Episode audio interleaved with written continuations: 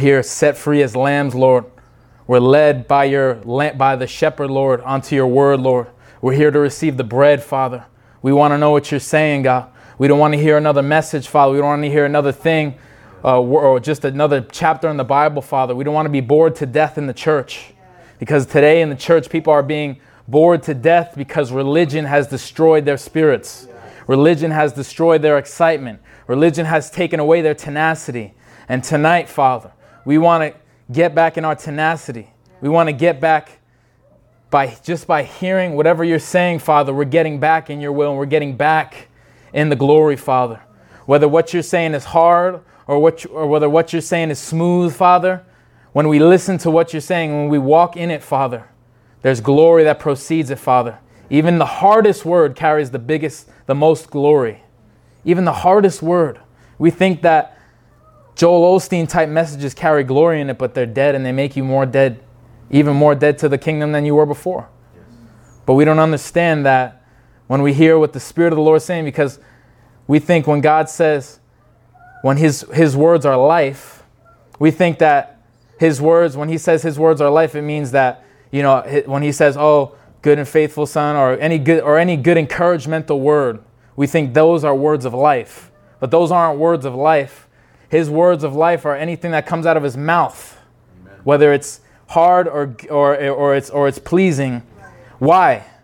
Because what comes out of His mouth carries life on it, carries glory on it, carries the power of God to carry out the will of God. Anything He says carries out power. And we're here because we want the power, Father. So in order to get the power, Father, we want to receive the word however it is. Amen. That was a long prayer. Father, fill us right now, God. Have me behind the cross. Just speak what you're speaking, Lord. Uncompromised, without any leaven, Father. This message is called Spawn. Spawn. And I just, for those who don't know what that word is, I just got the definition for you. Even though I don't like using Google for that, but I did it for you anyway because I felt led. Because some people don't even know what that word means. Spawn. To produce, to deposit, and these are, and it starts talking about like how fish, they spawn more fish, they make more of themselms. But we're talking in a different sense. But these are synonyms or words that are like to describe the word spawn: to generate, to bring forth, to begot, to breed, to bring about, to bring on, to cause, to create, to draw on, to generate, to induce, to invoke, to make, produce, prompt, to make work of. So those words are important to describe what this message is about, because we have to understand what this word means, because many of us are doing this in our life. And this word, I really prayed about it, that it brings us another level of deliverance, because how many of you guys know we don't just get delivered at the cross? We get delivered at the cross in the sense that now we're delivered from being separated from God, and now we're one with Him, but there's still a carnal mind. There's still a soul that needs to be renewed daily and needs to become a new man, or it is a new man, but our new man is new in the spirit, but now we have to make it new right here, because this wants to war against this right here. And I posted a Facebook post today. I don't know if you guys saw it, but I said, your walk, I don't know how I said it, but I'll just sum it up. Your walk is going to be hard if you're trying to be led by God and your mind and your soul keep talking, and you're trying to be led by your spirit. Because our enemy is our carnal mind. Our enemy isn't just Satan. Deeper than Satan, the enemy is our carnal mind, because the carnal mind is the door for the enemy to be able to operate in our life, to be able to speak in our life. So that's why we need the Word of God. We need the foundation. We need whatever He's saying in order to build a foundation, so that we will have no more carnality. And when there's a foundation, there's no breach in you. Meaning there's no way the enemy can now get in. That's why we need to starve for the Word of God. That's why when we come here Wednesday, Friday, or Sunday, or whatever church you're a part of, or whatever thing you're a part of, the Word of God is important. And like I said before, not just the Word of God, but the Word that's actually being preached by God. You understand what I'm saying? Not just the Word of God. Anybody can read the Scriptures, but the word that he's speaking right now to his church. Because it says that who has, in the book of Revelation, it kept saying over and over, who has an ear to hear what the Spirit is saying to the churches today? Who is going to open it? Because God is alive, and religion acts like there's this stoic God that just says, okay, make sure you read your Bible, make sure you know everything in it, and then you'll pass to heaven. But he's saying, no, I only gave you the Bible so it can open you up to my Spirit, and now you're one with my Spirit, and now I want you to follow my Spirit. I don't want you to just follow my Spirit. I want you to hear what my Spirit is saying, and those words and those things that he gives will give you eternal life and will open up the windows of heaven in your life. And the Spirit, moreover than the Word of God, will open up the Word of God. We all know that we can't open up those scriptures without the Spirit, the author himself. People are trying to read the book without the author. People are trying to read the letter without the writer. But we need the writer. We need the author. We cannot come here. I cannot preach to you tonight without the author saying, okay, let's touch on this subject. Let's go here. Because then that would be building the foundation on man's foundation. And the Bible talks about that. People who build the foundation on their own without the Spirit of God, and even if they use scriptures and use the Word of God, they didn't have the breath of God in it. Therefore, it was never been able to be unlocked in the people. And that's why here we move by the Spirit of God so that the Word of God would not just be put in your mind, but it would be unlocked in your spirit. This message is called Spawn. I don't know why I'm saying that, but who knows? Maybe somebody needs help. Okay. Spawn.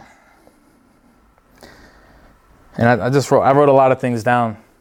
I have scripture here, but I wrote a lot of things down outside of it. I don't normally do that, but I'm going to do it.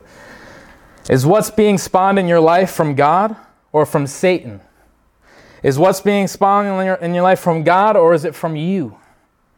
Or is it from someone else?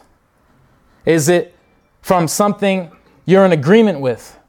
So what do I mean by spawn? I mean by there's many times where, see, we want to spawn in a good sense. We want to spawn the glory of God in our life. We want the glory of God to be deposited in our life. We want the glory of God to be conjured up from heaven into our life. But there is no spawning, there's no striving for that spawn when we follow him.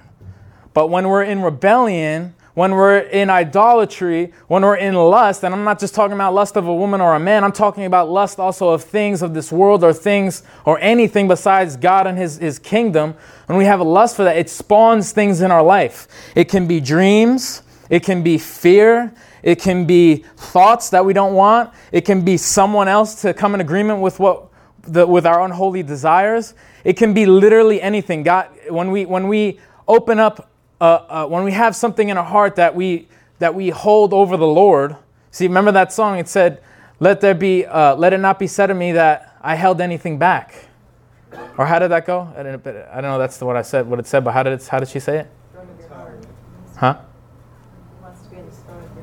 No, it was the other one. But let us on that day let us not have to say that we held anything back from you. But when we hold things back from our life, from God, there comes consequences. When we're in idolatry, when we have a soul tie, it doesn't matter what it is. Think of any sin, think of anything that wars against our relationship with God, it is going to have a side effect.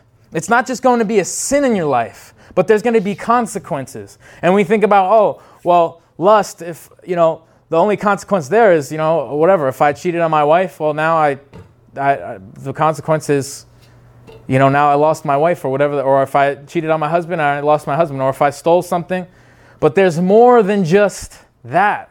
It's more than just the outward effect. There's now an inward effect. This message, I almost called this message Portal of Destruction. Because what we do is when we have sin in our heart, when we have a thing in our heart that we hold over the Lord, we actually open up portals from hell, if you would say, that actually bring thoughts in our life, or it can be anything. It can be maybe you want something so bad. Maybe you covetousness is another thing. Maybe you want something so bad, it's like the first thing in your life, because there's nothing wrong with wanting things, but when you want it more than the kingdom or God, or you can't forsake it when God's telling you to forsake it, then it becomes idolatry. So when you have something like, let's say a car or something you want so bad, You will want it so bad that you will stop hearing God's voice. You come in rebellion, and guess what it says? It says rebellion is the sin of witchcraft. Okay? So you follow me? I don't want you to miss this. This is cool. Not cool, but, you know, it's cool, but it sucks for people who do this.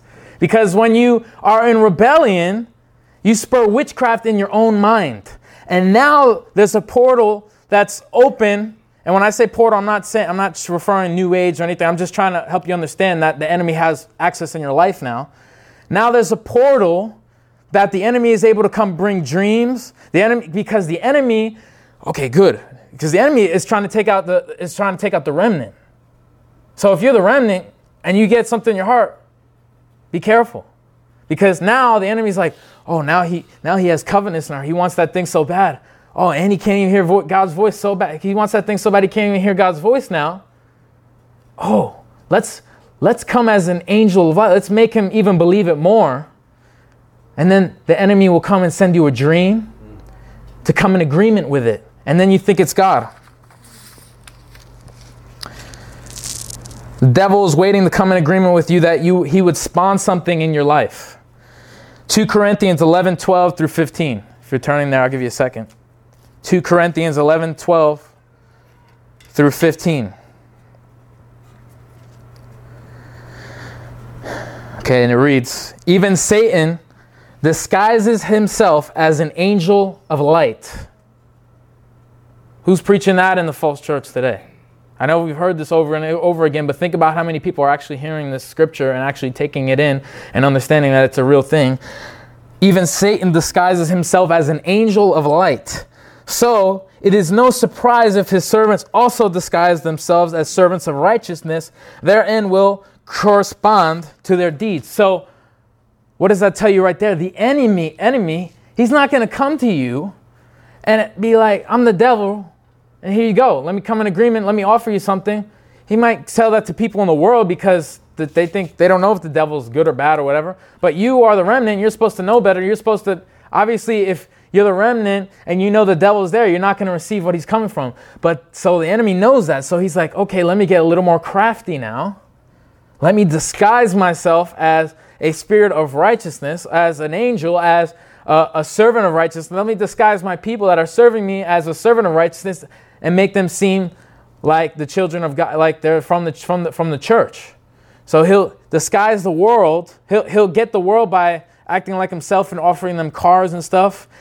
But when he comes to the remnant, to the church, to the people that know better, that know the truth, he attacks them in a different way. And now he says, okay, now I have to, they know better, but let me disguise myself and act like God in their life. So what happens is we get something. Let's go back to that thing we were talking about. Let's say we want that car so much, or we want to be with that person so much, or whatever the case may be. It can be anything.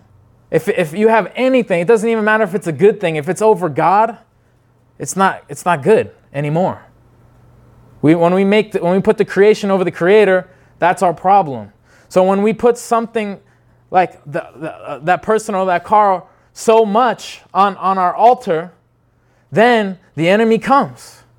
And he disguises himself as an angel of light. He disguises himself as a dream. He disguises himself as a person that's sent from God. There was a story in the Bible where there was a prophet and he was walking and he rebuked the whole city and he cast down a whole principality. And then he walked and God said, don't get in anybody's house. Don't come by anybody's house. Keep walking. Don't let anybody stop you and put them in your house. And guess what? A man came and he said, I'm a prophet too. You're a prophet. I'm a prophet from God. And then he said, oh, let me come in my house and let me take care of you. What are you saying? Remember, you're not supposed to go into anybody's house. But an angel of light, he said, if you go, I should have pulled that scripture up, but I didn't feel like I needed it tonight, but I guess I did. He said, the bad prophet, he said, well, an angel just came to me and said to offer you food and come on my house. What makes you think that won't happen to you today? And then what happens? He goes into his house and the next day he goes up to the tree and a lion destroys him. Who's the lion? Satan. Well, God's the Lion of Judah, but they say that, it says that the Satan is what does it call him?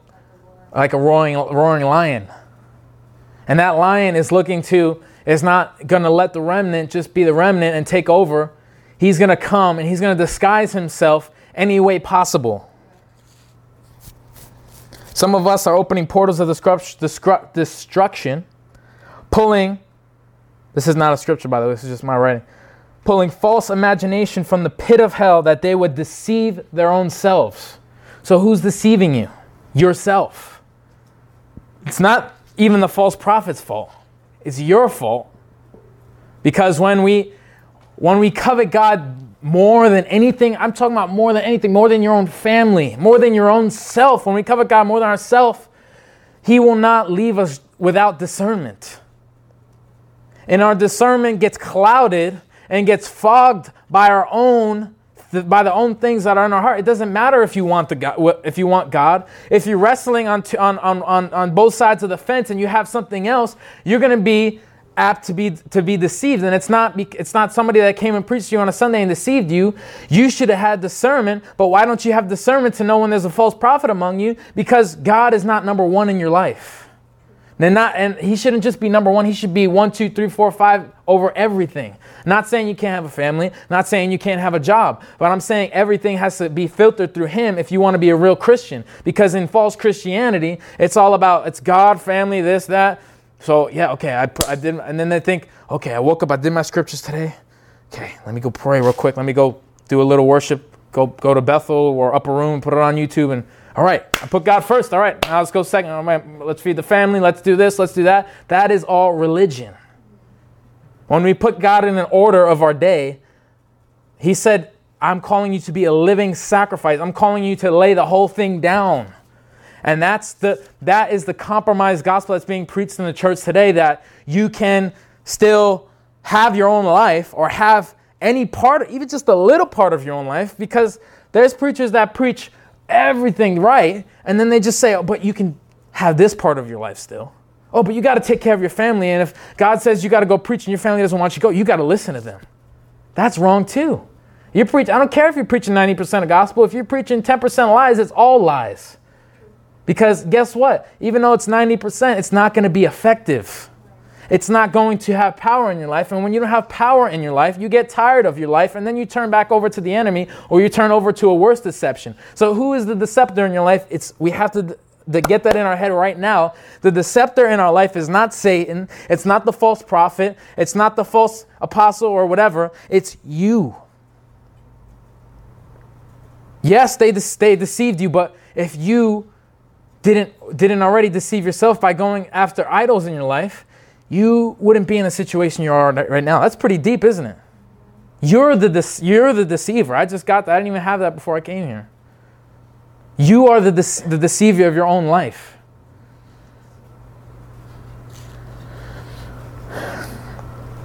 When we want to try to see something and God's not showing us anything, and I see this a lot everywhere. I'm not talking about here. I'm not just talking about Facebook. I'm talking about everywhere I go.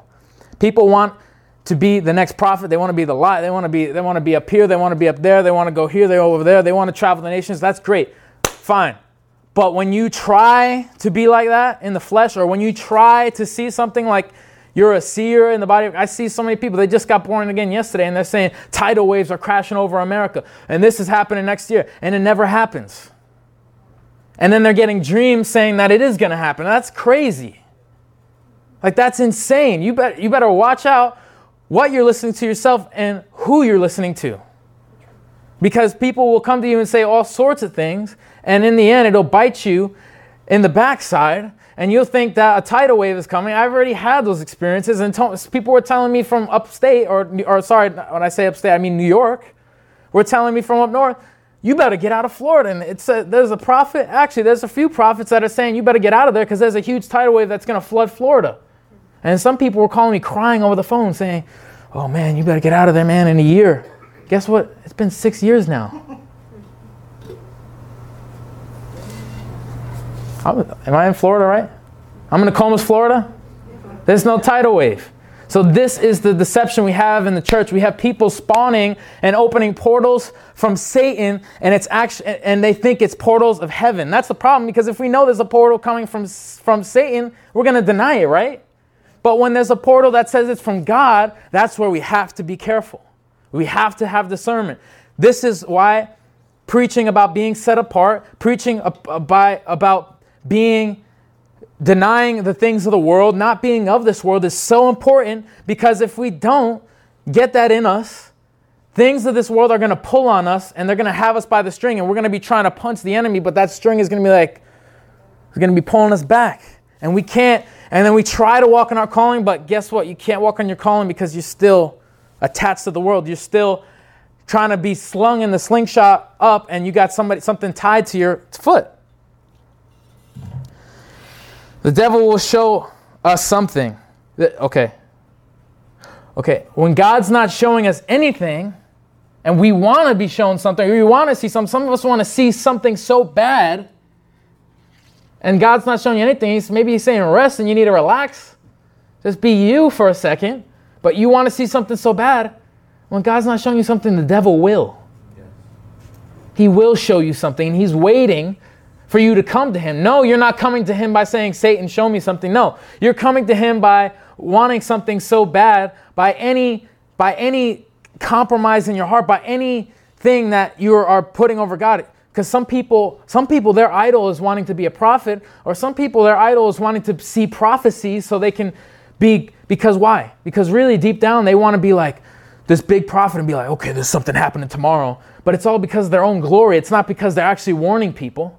So people try to come up with all this stuff and say, I don't even have to name people. You guys have heard of some people that are saying that went to a Wiccan because he wanted to be known so much for his prophecy. He went to a witch to get a prophecy, and he's a prophet in the body of Christ. And that's another thing, is the devil will send people. The devil will bring you people to come in agreement and give you what you're asking for. And just like Saul, he had no answer in front of him, but God was telling him, just repent. But he wanted to talk to Samuel so bad and say, am I winning the war? And guess what? He had to go to a witch. Yes, he summoned Samuel, but he had to go to a witch. And many of us are going to witches in the spirit. Maybe you're not going to the local person. Maybe you're not going to a person that is operating in witchcraft, because there's witches in the church that are not even proclaimed witches, but they're witches because all they do is operate in witchcraft. And when somebody has the spirit of divination in the church, or somebody that's saying they're saved has a spirit of divination in the church, they are witches in the church. There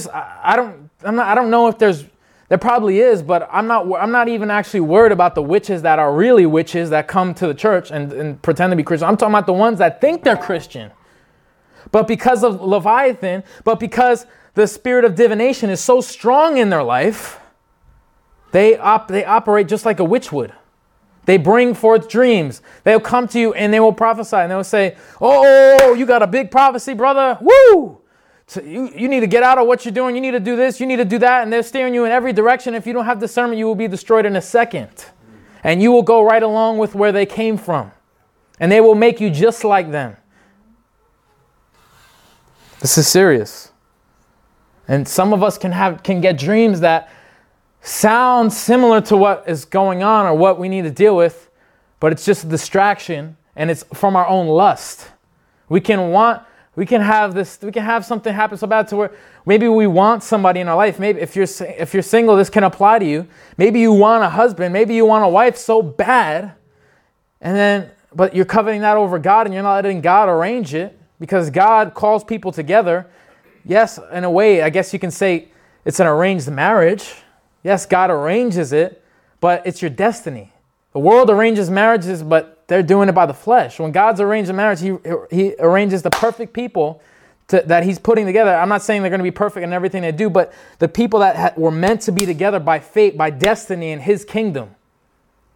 So, but the problem is when we don't do things by God, because when we do a marriage by God, it will be empowered by God. Many marriages are being divorced, and people are cheating on each other because their marriage was never God's will. And that's why people cheat, really. That's one of the problems why people cheat, because they're not even with the person they were supposed to be with, because they're in the flesh.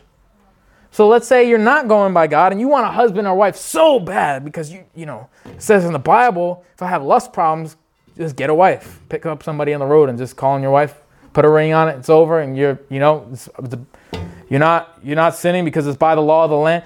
I don't care if it's by the law of the land. If God didn't call it, it's still sin to me. You could, if this person was called to be your wife and you decided to marry this person, in my book, for me, honestly, in my opinion, it's adultery. That's my opinion. Anybody object? Because if God's calling you to be with this person, but I'm saying if you know this, if you know you and you're, I've seen it happen already, where people are supposed to be with this person and everybody, I mean, there was one couple that random people were going up to them on the street saying, you guys are supposed to be together.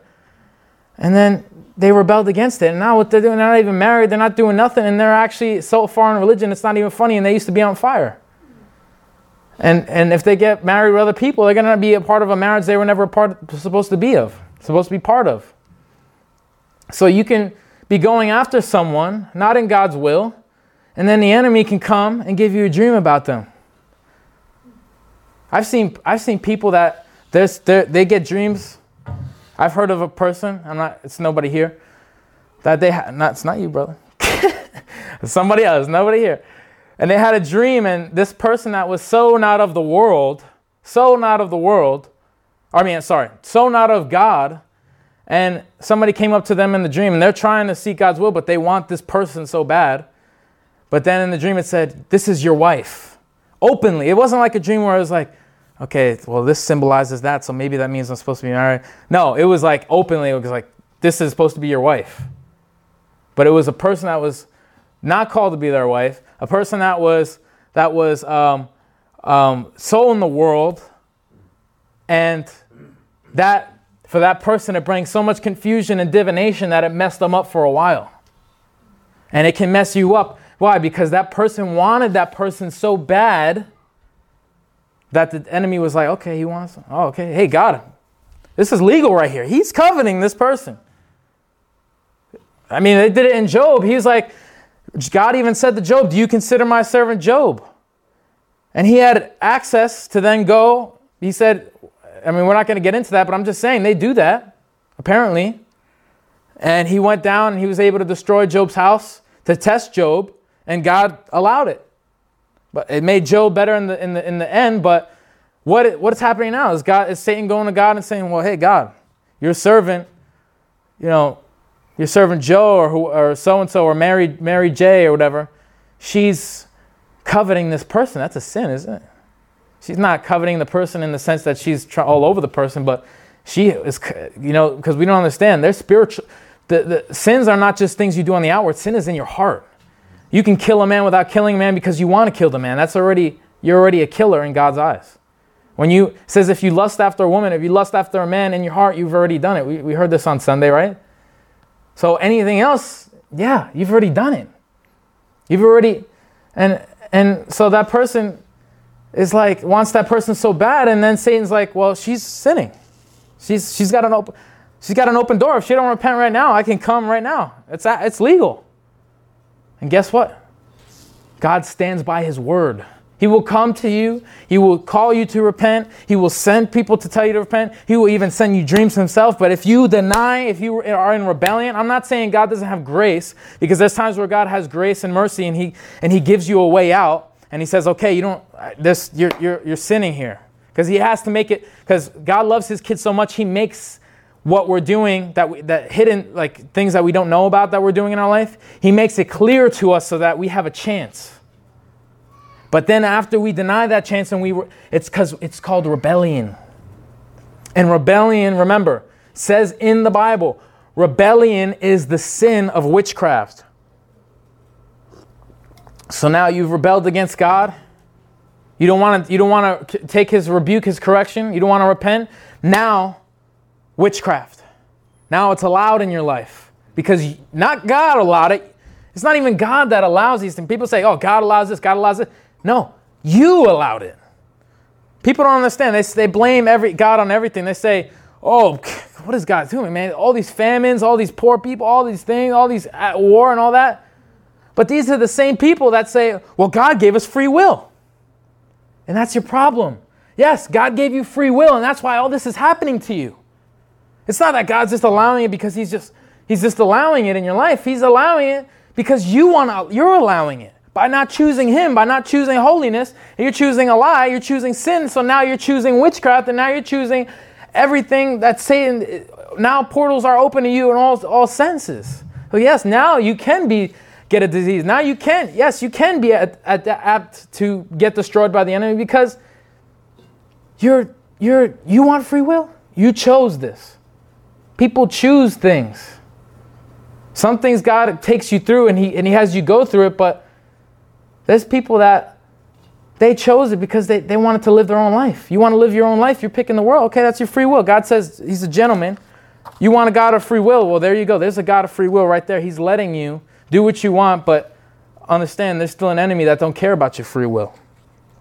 And in this sense, God don't care about you. The enemy doesn't care about your free will. So if you do rebel against the Word of God, he is going to come with anything that he can. Dreams, people, feelings. He will give you feelings that make you feel like emotions, because you get emotions from God, feelings from God to do what he's led to do. And then you will get feelings from the enemy when you're in rebellion and think it's God.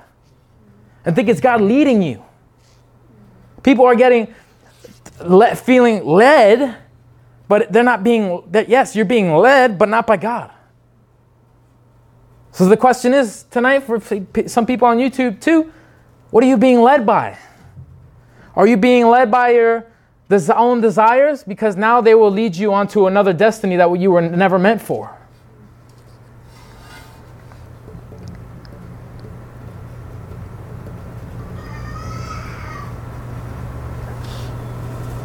Deception and spawning of the enemy has open door in your life. Let's get that clear. Through sin in your heart. Through open doors that you allow. Now, he's able to put anything through that door. You open the door to the enemy. Now, what you're doing is he's able to put anything through that door and even say it's God. Because even when you are in sin, the devil doesn't just want you to, because you still believe in God, but you're in rebellion, but he now wants you to, he wants to give you a false Jesus so that you can still think you're okay with Jesus, but you're not really, and you're even deeper, farther from him. It's one thing to be in sin and be like, and have a pity party about it or whatever, or it hurts you for 3 months or whatever, but it's another thing to be in sin and be okay with it. False church justifies themselves in the sin that they're in. And they say, and that's why they come up with doctrines saying, once saved, always saved. We're going to heaven, free ticket. I said the prayer. They think they're once, because they don't want to fully sacrifice their life, so they have to come up with something so they can still feel secure like they're going to heaven. Because who the heck can bear the thought of hell? Who can bear that thought? So they need something to replace that. So they have to change the Bible. They have to pervert the Word of God to fit their own liking, to fit their own lifestyle. When you take the Word of God to fit your own lifestyle, how you want to live life, you're in perversion. You're in deception. You're in the false church. This is our portal to hell. When we want something so bad, more than God or outside of His will, that's our portal to hell. When we want, not just when we want something more than God, but when we even want something, we need to be taking, our way out from this is to take everything to God and let it bear witness by His Spirit. And if it doesn't bear witness, you need to spit it out. You need to get it out of your life because, yeah, you may want something in your life. Maybe it's not in God's timing, or maybe God doesn't want you to have it all. Whatever. It can be anything. It can be a spiritual gift. It can be a physical thing. And maybe God's like, that's not for you right now, or that's never for you. But you want it so bad. You're trying to get something outside of His will. Now you're going to end up outside of His will. Your whole life is going to end up outside of His will, because now the enemy has a string around you. Oh, he wants something outside of God's will. Take that lasso, bring him over here. When we want to see people fall, we're already just as bad as them. Sons are not looking for people to fall, and if they are looking for people to fall, it's not because they want gratification. It's because they want them to repent. They want them to change. We're not looking the false church to keep going false and keep and fall on their face and make mistakes and be even worse than Satan.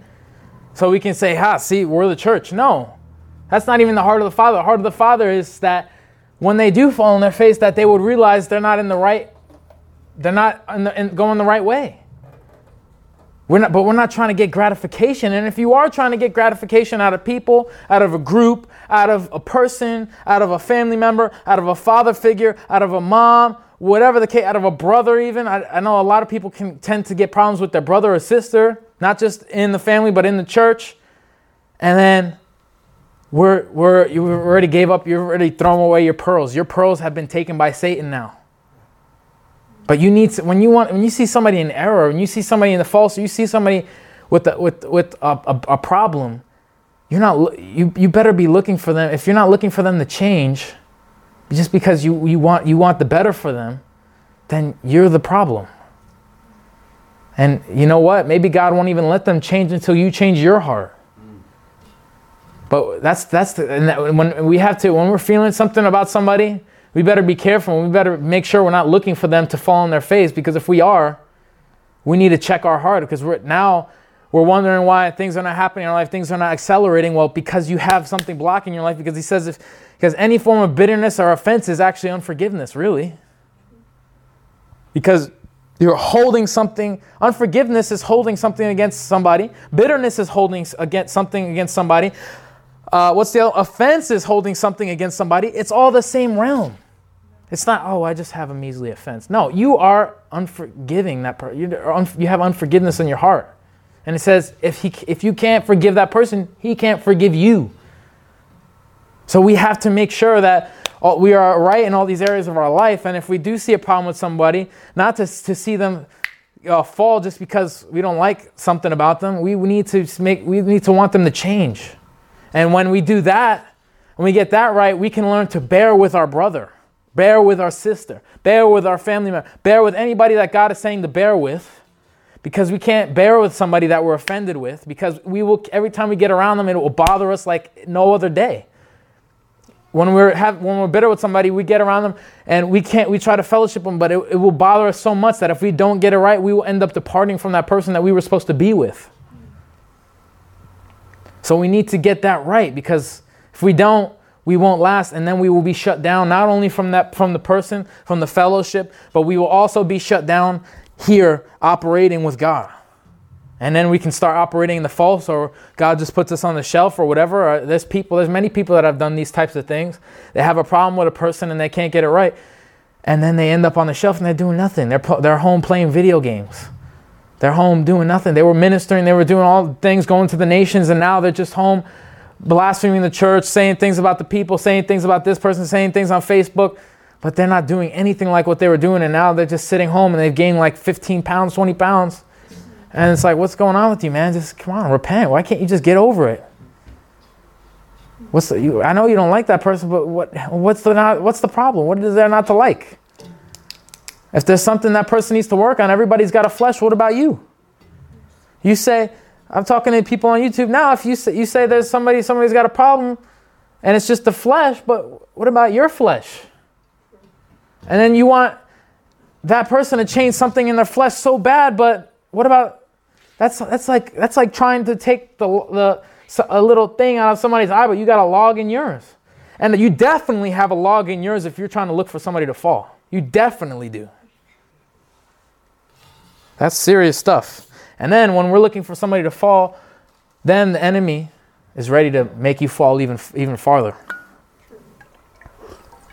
Why? Because he will start spawning dreams in your life. He will start spawning voices in your life that sound like God, but they ain't God. And it'll be like, oh yeah, that Shane or that Joe or that Shatir or that William, that Ron, that whatever. Yeah, man, they're bad news. Yeah, they're not a God or whatever the case may be. And they think it's God. And people are doing this all over, and they think it's God talking to them. But they spawned it in their own life because of offense, because of their problem, because of unforgiveness. It's going to come with a consequence, and the enemy is going to spawn you to deceive you even more. You think you were deceived just a little bit. When you get deceived, if you don't get the truth, it's opening and opening and opening and opening. You're getting more deceived, more deceived, more deceived, until the enemy just has you completely deceived that you can't even be saved. It talks about the people that they were once dwelled in the presence of God, and they went so deep back in the world, and it says something, how can they be saved or whatever, blah, blah, blah. Not saying God can't save anybody. God can save anybody, but I'm saying their willingness is so not willing to repent that they can't even be saved because they can't even open their heart. Their heart is so hard. It's like a rock. They have a heart of stone. And when you develop a heart of stone, you're dead. You're dead now. You don't. Your heart is not flesh anymore. And then you start. You want to see somebody fall so bad that you start getting dreams. Oh, God's saying this. God gave me a dream, and He was saying this, or He's saying He's rebuking. Or then you start rebuking the person that you have a problem with all the time, and you find out that you're rebuking them all the time when you're not even ordained to even be speaking in their life. But it's because you have a problem with that person, and you keep seeing, and then when you have a problem with the person, you start going from one thing to another. Then you start building a list. Many people have lists, and it's just building and building and building and getting worse and getting worse and getting worse until the point of the person, then we have conflict because there's so much problems with the person that they have that it gets out of hand. And if we don't get things right in our heart, that little thing we have with somebody is going to turn into a list of things. And the enemy will make sure that he spawns that list in your life. Because now he has access to you to do that. When you want to see something so bad, you will see something, you want to see something in someone so bad, you will see something, but it won't be from God. Jeremiah, now we're finally getting the scripture. I haven't done one. Oh yeah, I did one. Relax. I did one.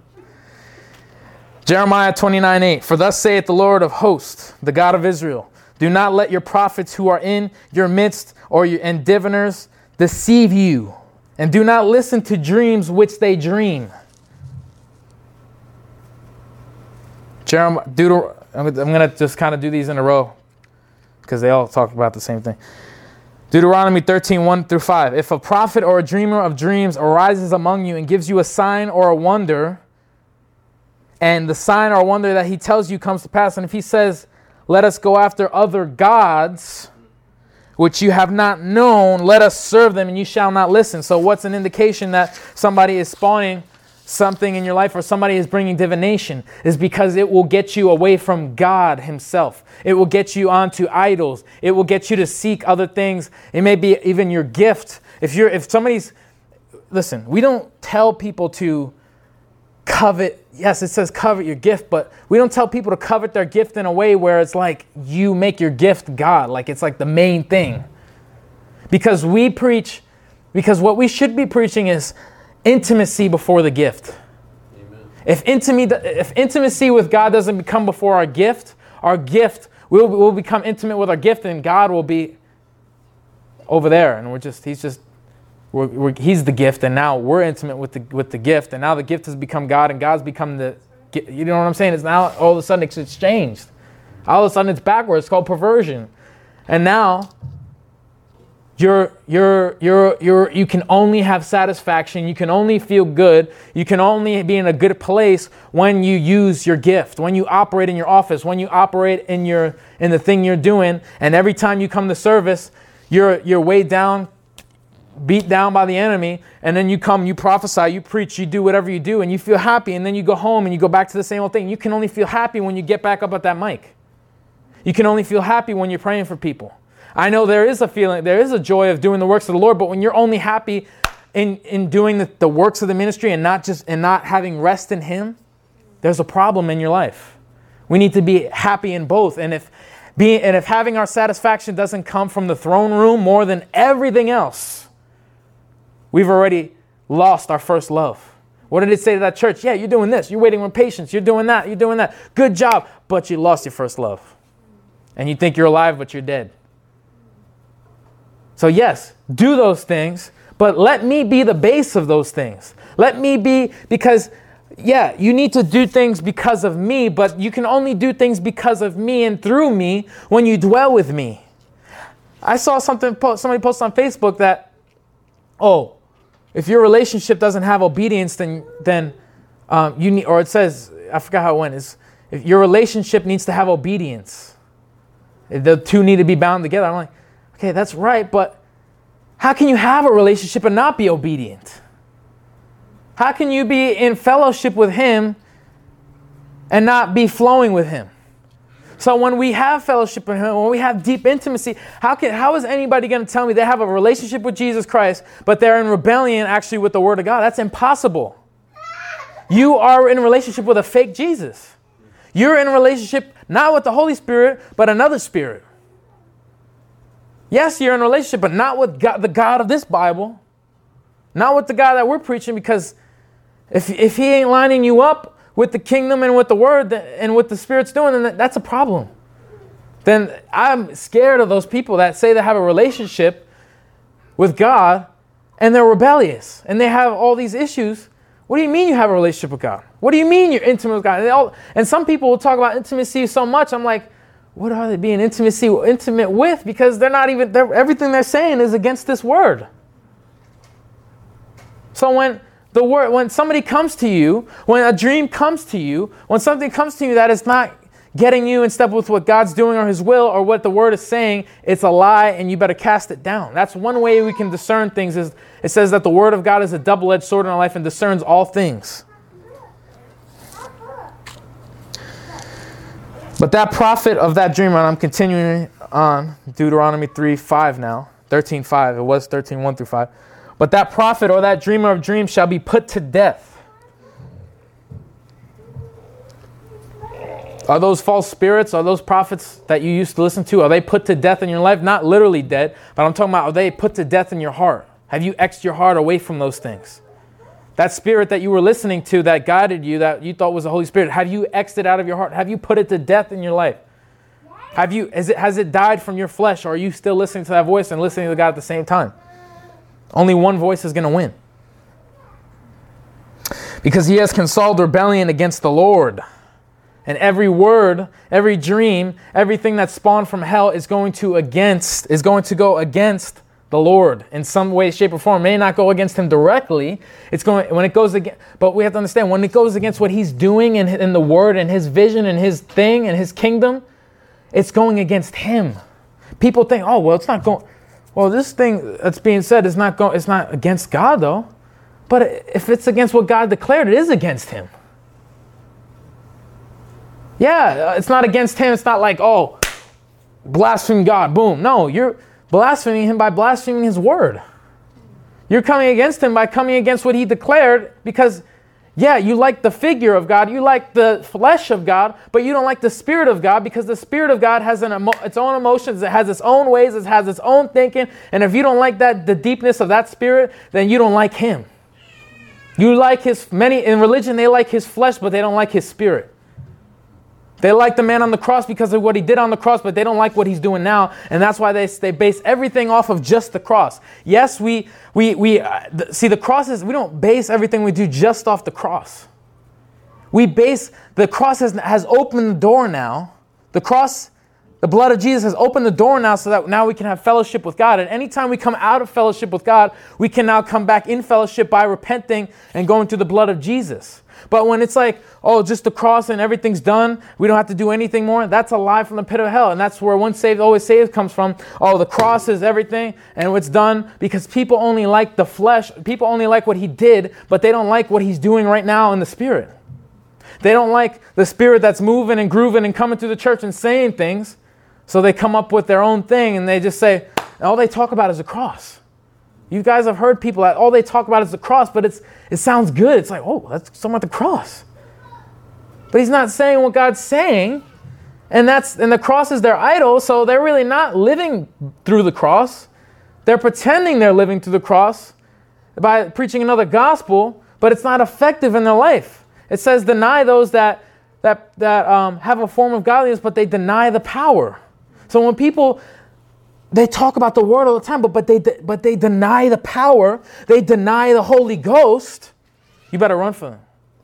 If they talk about the Word all the time and they deny the Spirit, they're religious. They're going to make you religious too. And these types of people are teaching rebellion, actually, because God, the Spirit of God is God, and when we don't want to heed to the Spirit of God, we don't want to heed to God, and we want to have our own Word of God here in our own kingdom of God that we've made up, but it's not real. And that's why people are going from church to church. They're dry. They are beat down. They have no power, but but they just have the promises of God. It's the 10 promises on their refrigerator, but nothing's happening. That's what people have to ask themselves in religion is, that's how most people break out of religion is they say, God, I've been on your word, but nothing's happening. That's when people start getting free is when they start realizing like there's no power. But when people don't realize there's no power and they keep giving into the deadness, they're going to stay dead. It's rebellion when you can't receive from the Holy Ghost. It's not just rebellion when you can't receive the Word of God. It's also rebellion when you can't receive God in spirit. It says, you shall worship me in spirit and in truth. Yes, you may be aligned with the truth, but you may not be aligned with the spirit. And if you think you're aligned with the truth, but you're not really aligned with the spirit, you're not really in truth, because the Spirit of God is truth. And you may have the same scriptures, but you don't have the revelation, because you can only get the revelation and understanding from the Spirit of God. So you're in truth, but your own truth that you've made up, you're using the thing that's called truth, but it's not really truth because you made it up and you called it truth and you said it's from the Spirit of truth. But if you're not actually living in spirit and going by the Spirit, you won't have you'll have the concealed truth, but you won't have the revealed truth. So you'll have all the things in the Bible that are true, but you won't have the unlocking and understanding and the seven spirits that come to awaken the word in you. You'll have the word in you and it'll kill you even more. It says this: the letter kills, but the Spirit gives life. So the Bible, if I had a Bible, I would be like, this Bible, the Bible will kill you if you don't have the Spirit. Amen. And if you have the Spirit, the Bible will actually become life in you, and it'll make you an epistle unto men, and you will be an extension of the Bible. You will become more writings in the kingdom of heaven that will be remembered forever by everybody that lives on. Rebellion against the Lord your God, who brought you from the land of Egypt and redeemed you from the house of slavery, to seduce you from the way in which the Lord... See? It's not just... They're not going to have you rebel against the Lord straight. They're going to have you rebel against the Lord by rebelling against His way. Religion thinks, oh, well, this prophet must be good. He's not telling me. He's saying, go seek the Lord. He's saying, go do this. But if he's not pointing you to His ways, it's all a lie.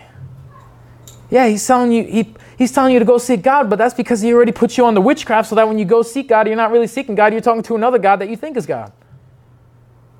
That's what happens is false prophets, though, they put you through their false prophecies and false words. They put you on their witchcraft, and then they get you in the realm of the false Jesus. And then you go into that realm. You go into the realm of prayer. And because you don't have discernment, that spirit starts talking to you because you've already believed what they said. And now you're going to hear this.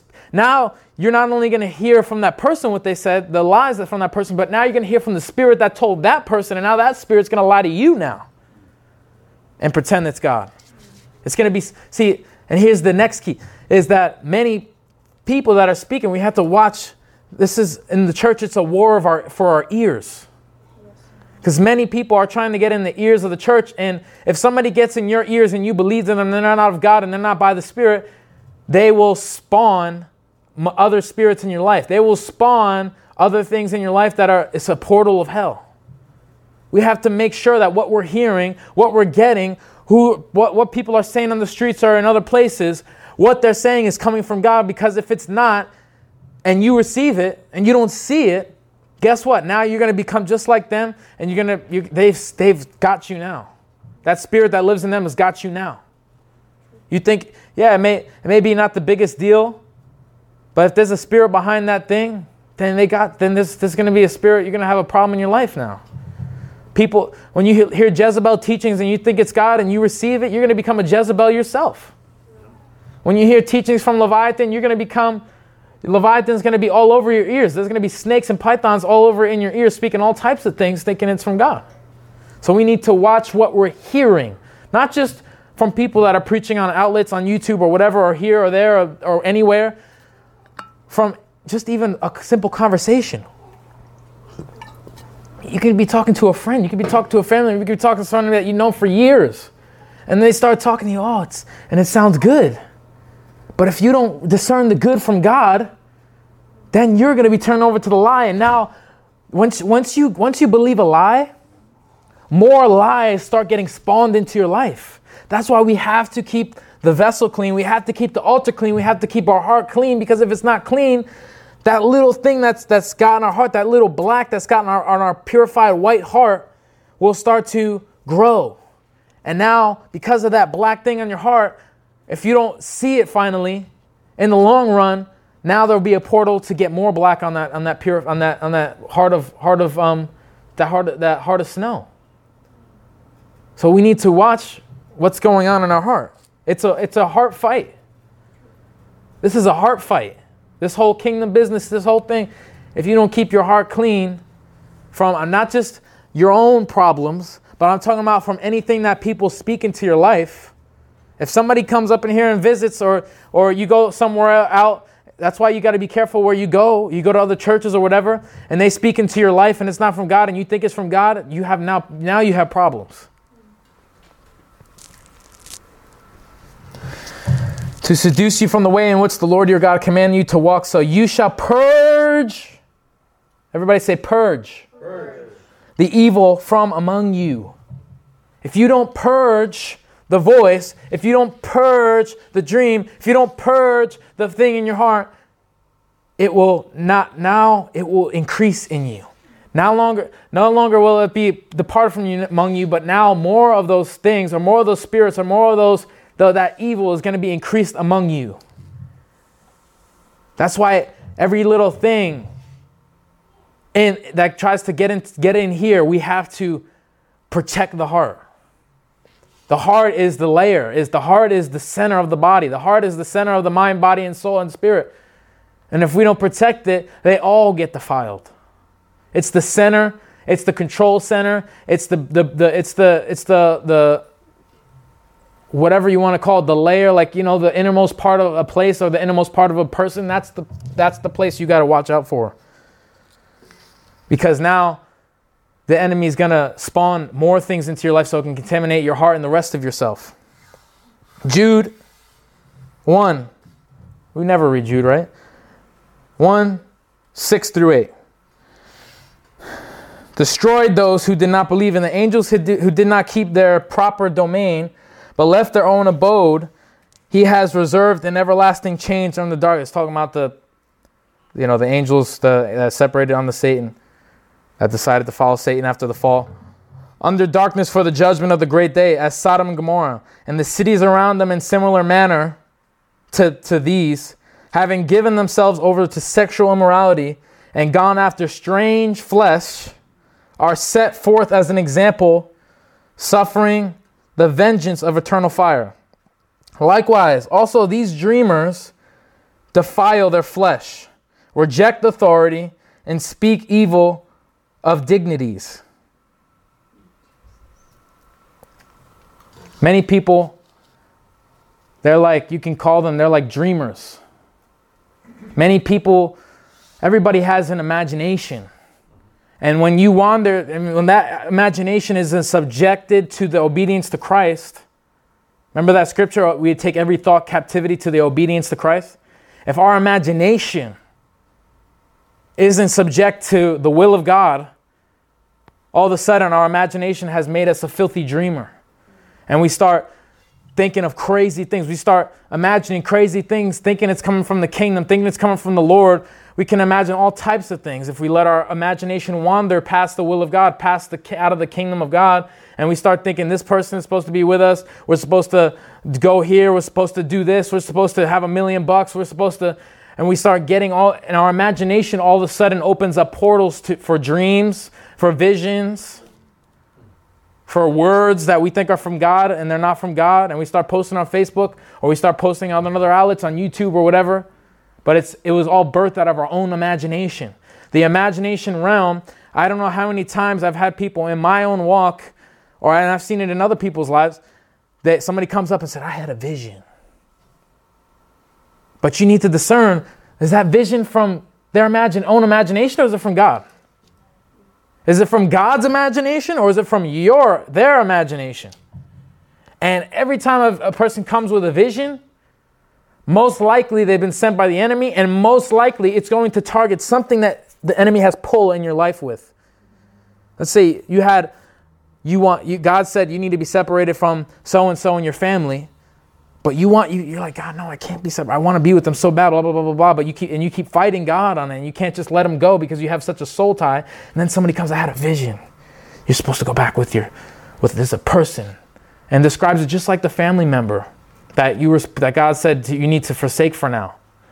And then you end up rebelling against the Lord because you believe the vision, because that covetousness you have for that person is so strong in you, and now the enemy has sent the messenger, and now it has spawned rebellion in your life.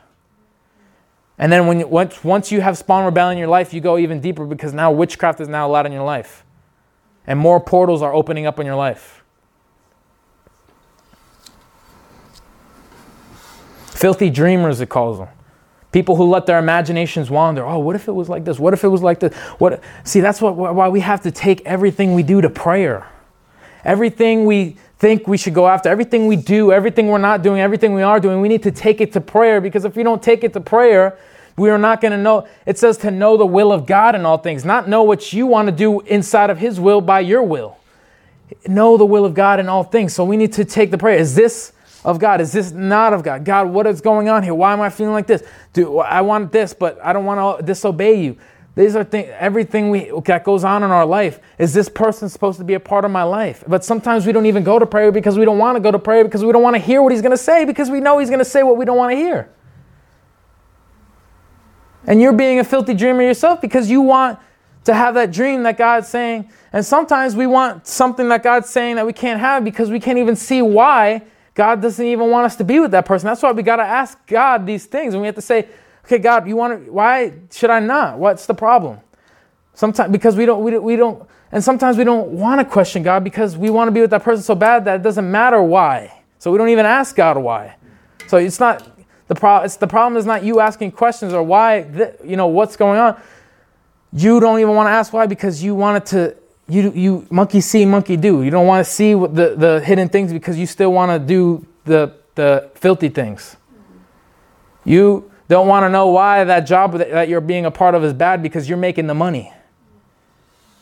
And you don't want to know, God, why is God telling me to leave? You don't want to know why He's saying that because you want to pretend that it's okay because you still want to be making 60, 70, 80, 50K or whatever feels great to you a year. And God's saying, well, maybe you need to go off and you need to separate for a while. And you're like, what? No, there's nothing wrong here. You don't even want to bother taking it to prayer because you want this dream, man. You're connected to that thing so bad. Like we say, there's nothing wrong with having a job, having a family, having this, having that. But when you're connected so much, and then God's will calls and you can't leave. How many people have we saw even come here or there or in any church? Everybody's seen it. Where people, they're coming out to the kingdom, but once their job or once their family or once their friend or once anything gets shaken, then they can't. They're like, no, that thing can't shake. That needs to be, no. I love this part of my life. You can't touch that. Fine, you know what? Forget it. I can't follow this thing. And then they go to other churches and they hear people that will preach to them exactly what they want, and now the enemy has spawned a church in their life, has spawned a voice in their life that wasn't there already, and is giving them what they want. 2 Corinthians 10:5, I'm almost done. Casting down imaginations and every high thing that exalteth itself against the knowledge of God, and bringing into captivity every thought to the obedience of Christ. So like I said, we need to take everything to prayer. We need to take every thought that we're getting, every imagination, and we need to submit it to God. We need to bring it to the obedience to Christ. Is this in your will? Is this of your kingdom? Is this something I should be partaking in? Is this something I shouldn't be saying? Is this something I should be saying? What is it? And this is how we stay out of trouble. Submission is how we stay out of trouble. When we take everything in our life, whatever is feeling, thought, thing, action, whatever, person, and we submit it to God and say, what do you want me to do with this? What do I say? What do I not do? What do I do? Where you go, I go. Where you go, God, I go. Then you stay in the safe place. That's the safe place, is submission, is taking everything to Him, anything that exalts itself against God, We take it to him and we say, kill that thing, or anything that we don't know, we take it to him and say, what do you want me to do with that thing?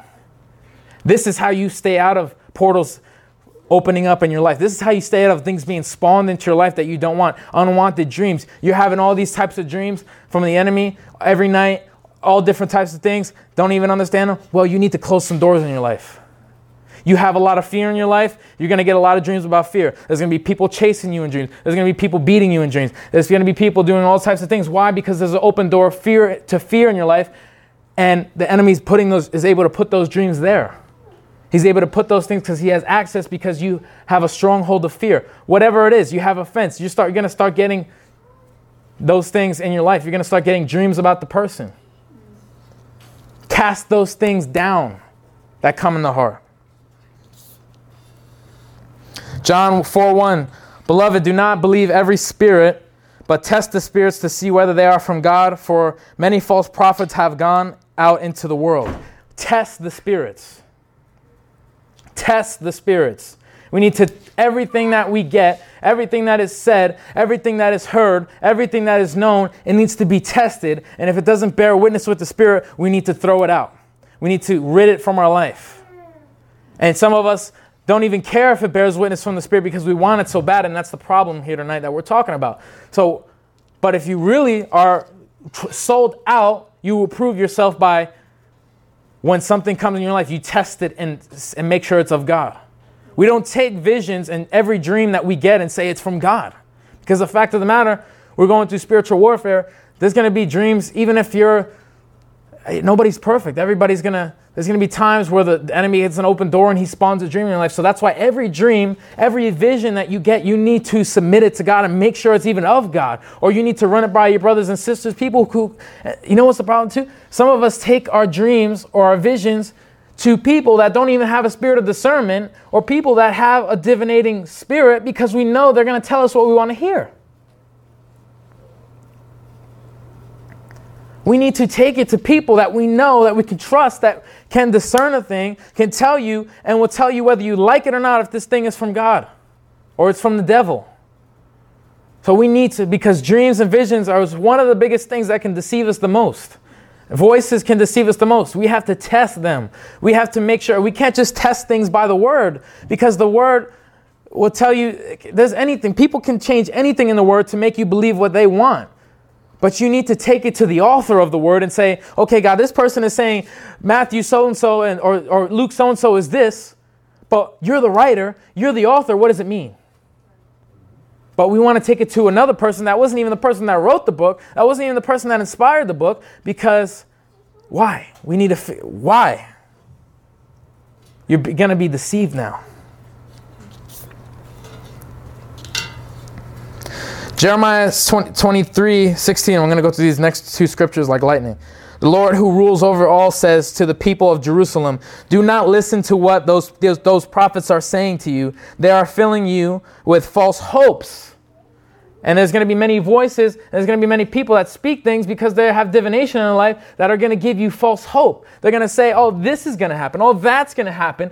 And then you have this thing. You feel hopeful about something, but it's not real and it's all a facade. And you get later, you get a downfall later because you thought this was going to happen. And now it's not going to happen because it wasn't even something that God was declaring.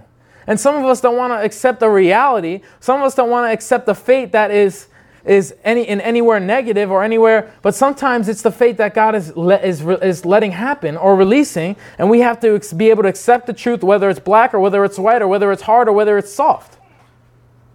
What's going to happen? What's going to happen? We need to just discern it for what it is and take reality.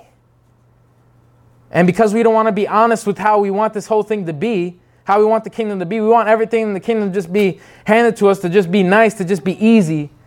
But we don't understand that God's saying there's going to be some hard times in your life. And filthy dreamers and people with a divination, or even you, that spawns a voice in your life, you're going to have false hope all the time. You're going to have this thing where you always feel hopeful about this. But God's saying, guess what? This thing you're feeling hopeful about, I'm burning it down. This thing you're feeling hopeful about, it's not going to succeed because I'm not letting it succeed. So don't give yourself false hope because you will be let down in the end. And what did it say? Test, or do not listen to what the prophets are saying. They are filling you with false hope. Do not listen to any voice, whether it's in the flesh or in the spirit, that is not telling you to, it's not pointing you to real reality or truth, because it's gonna, anything that the enemy is gonna say is gonna be always sound good. God can say the things that sound good, but He's not always saying things that sound good.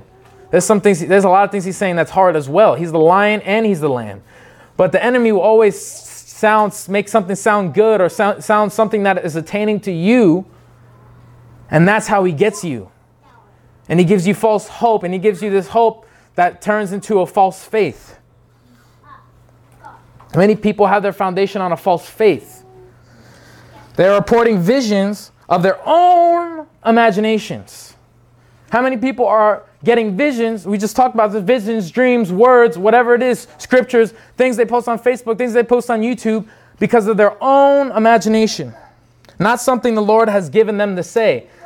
And there's that scripture that talks about how the Lord, a prophet spoke, but the Lord didn't say. Babe, can you do something?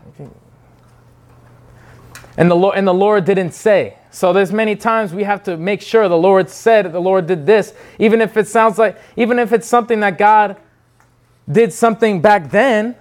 See, that's another problem, because people think just because God did something then, they think He's doing it now. But we have to understand He's doing a new thing. People want the book of Acts so bad, but they don't understand that was what God was doing for those people at that time. We can maybe have the same glory, the same power, but people try to copy people in the book of Acts, because they think if they copy how they did things and how the way of life they did, they think they'll draw the same power. And then all of a sudden they start wearing old things from Jerusalem, start wearing tallits, start wearing things, start going into, maybe even move to Jerusalem, who knows what their imagination is going to, come into an upper room and say, the new book of Acts is here. Let's go in the upper room. All right. And then nothing happens. Why? Because they think God did one thing one day and He's going to do it again, but it's all out of their own imagination, and they're not hearing the voice of the Lord. They're hearing the voice of their self. I see it all the time. People that won't even play worship music. People that won't even dress a certain way. People that won't even do a certain thing. Because they did it back then. That's how they did things.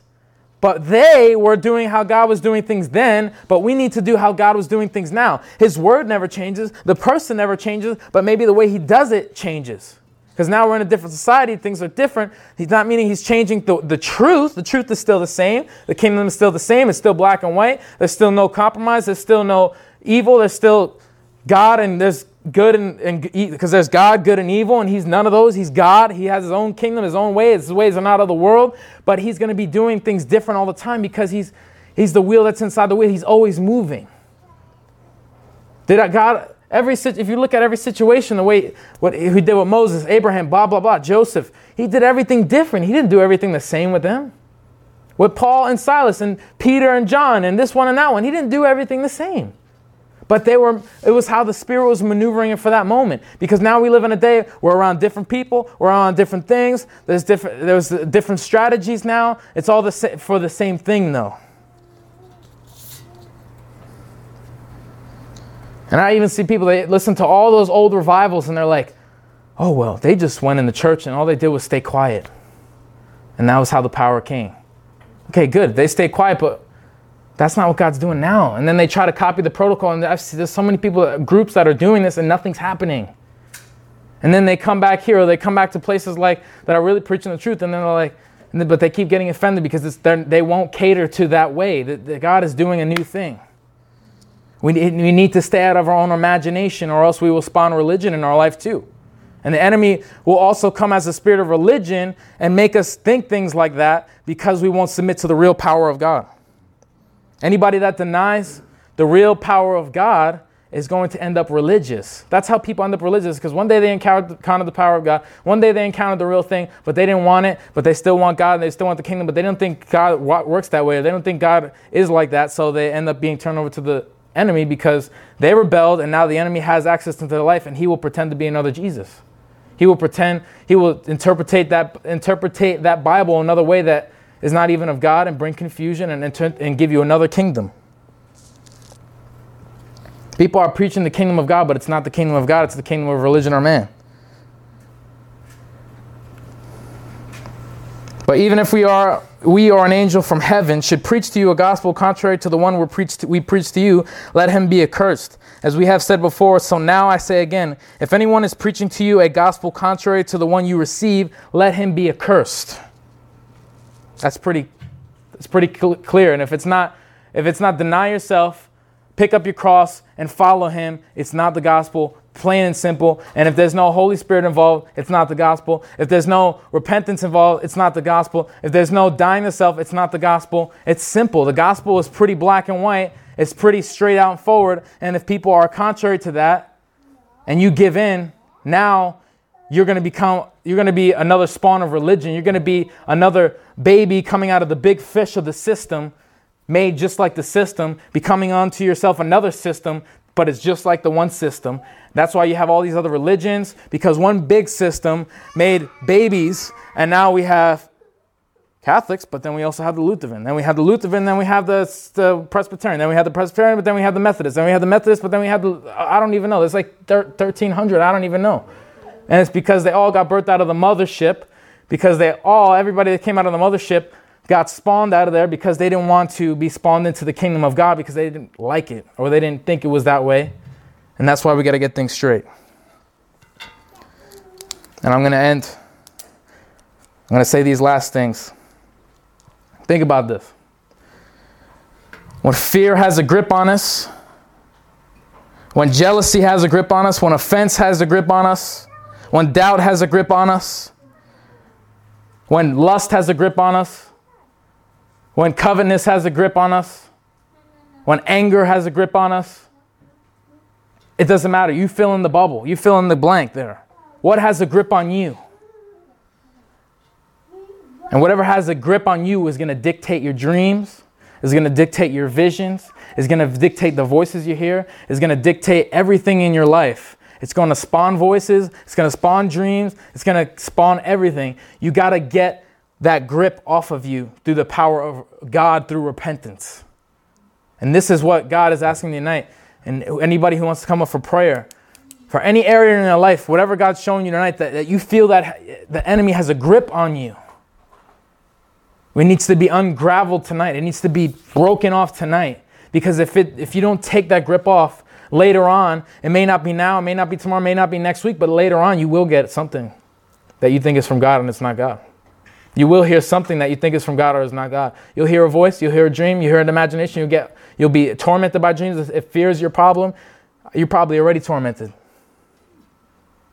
How many know? I've been there too. When fear is in your life, there's going to be dreams all the time. It's like dreams all the time, virtually all the time.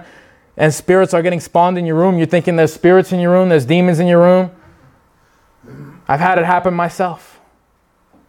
Lust. You have a lust problem, or you're gonna have thoughts of lust, not just about women or men, but also about the things. And what happens is thoughts get spawned in your life. When something has a grip on your life, thoughts get spawned into your mind, and it suffocates your mind so much that you can't even get focused on the kingdom. You can't even get focused on the word. You can't even get focused on his will for your life. You can't even get focused. People are so confused because they can't get the grips off their heart. People are trying to get this right up here, but they don't understand when they get the hand of the enemy off of this, off of their heart, their mind will be in the game. But if your heart is not in the game, your mind it'll be game over for your mind. Once it's game over, this ain't a game. Once it's game over for you, it's game over. When it's game over, you get to do another game. But now, in the kingdom, it's game over for good. And we need the grips off our life. God, we just pray right now, Father, that you would come into this room right now, that you would give us rest, Father, tonight. That after this night, Lord, that we would all have a rest of the Lord that we never had before. Not a rest where we do nothing, because people have preaching are saying, oh, rest in the Lord, but they're just doing nothing. And they're sitting at their house eating cheese doodles.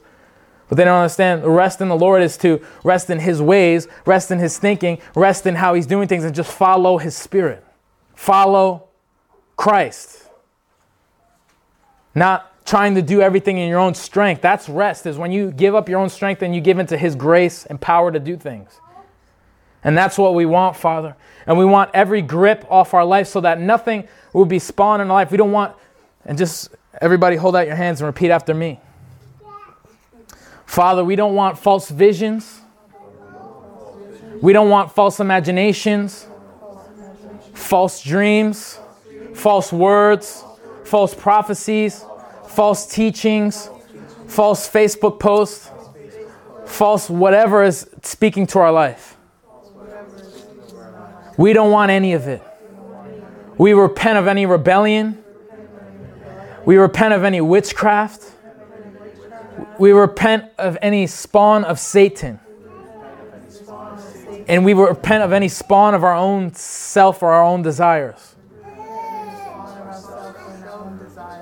And open up the blood of Jesus for my life, Father. And let me be set free. Take off the grips. Thank you, Father.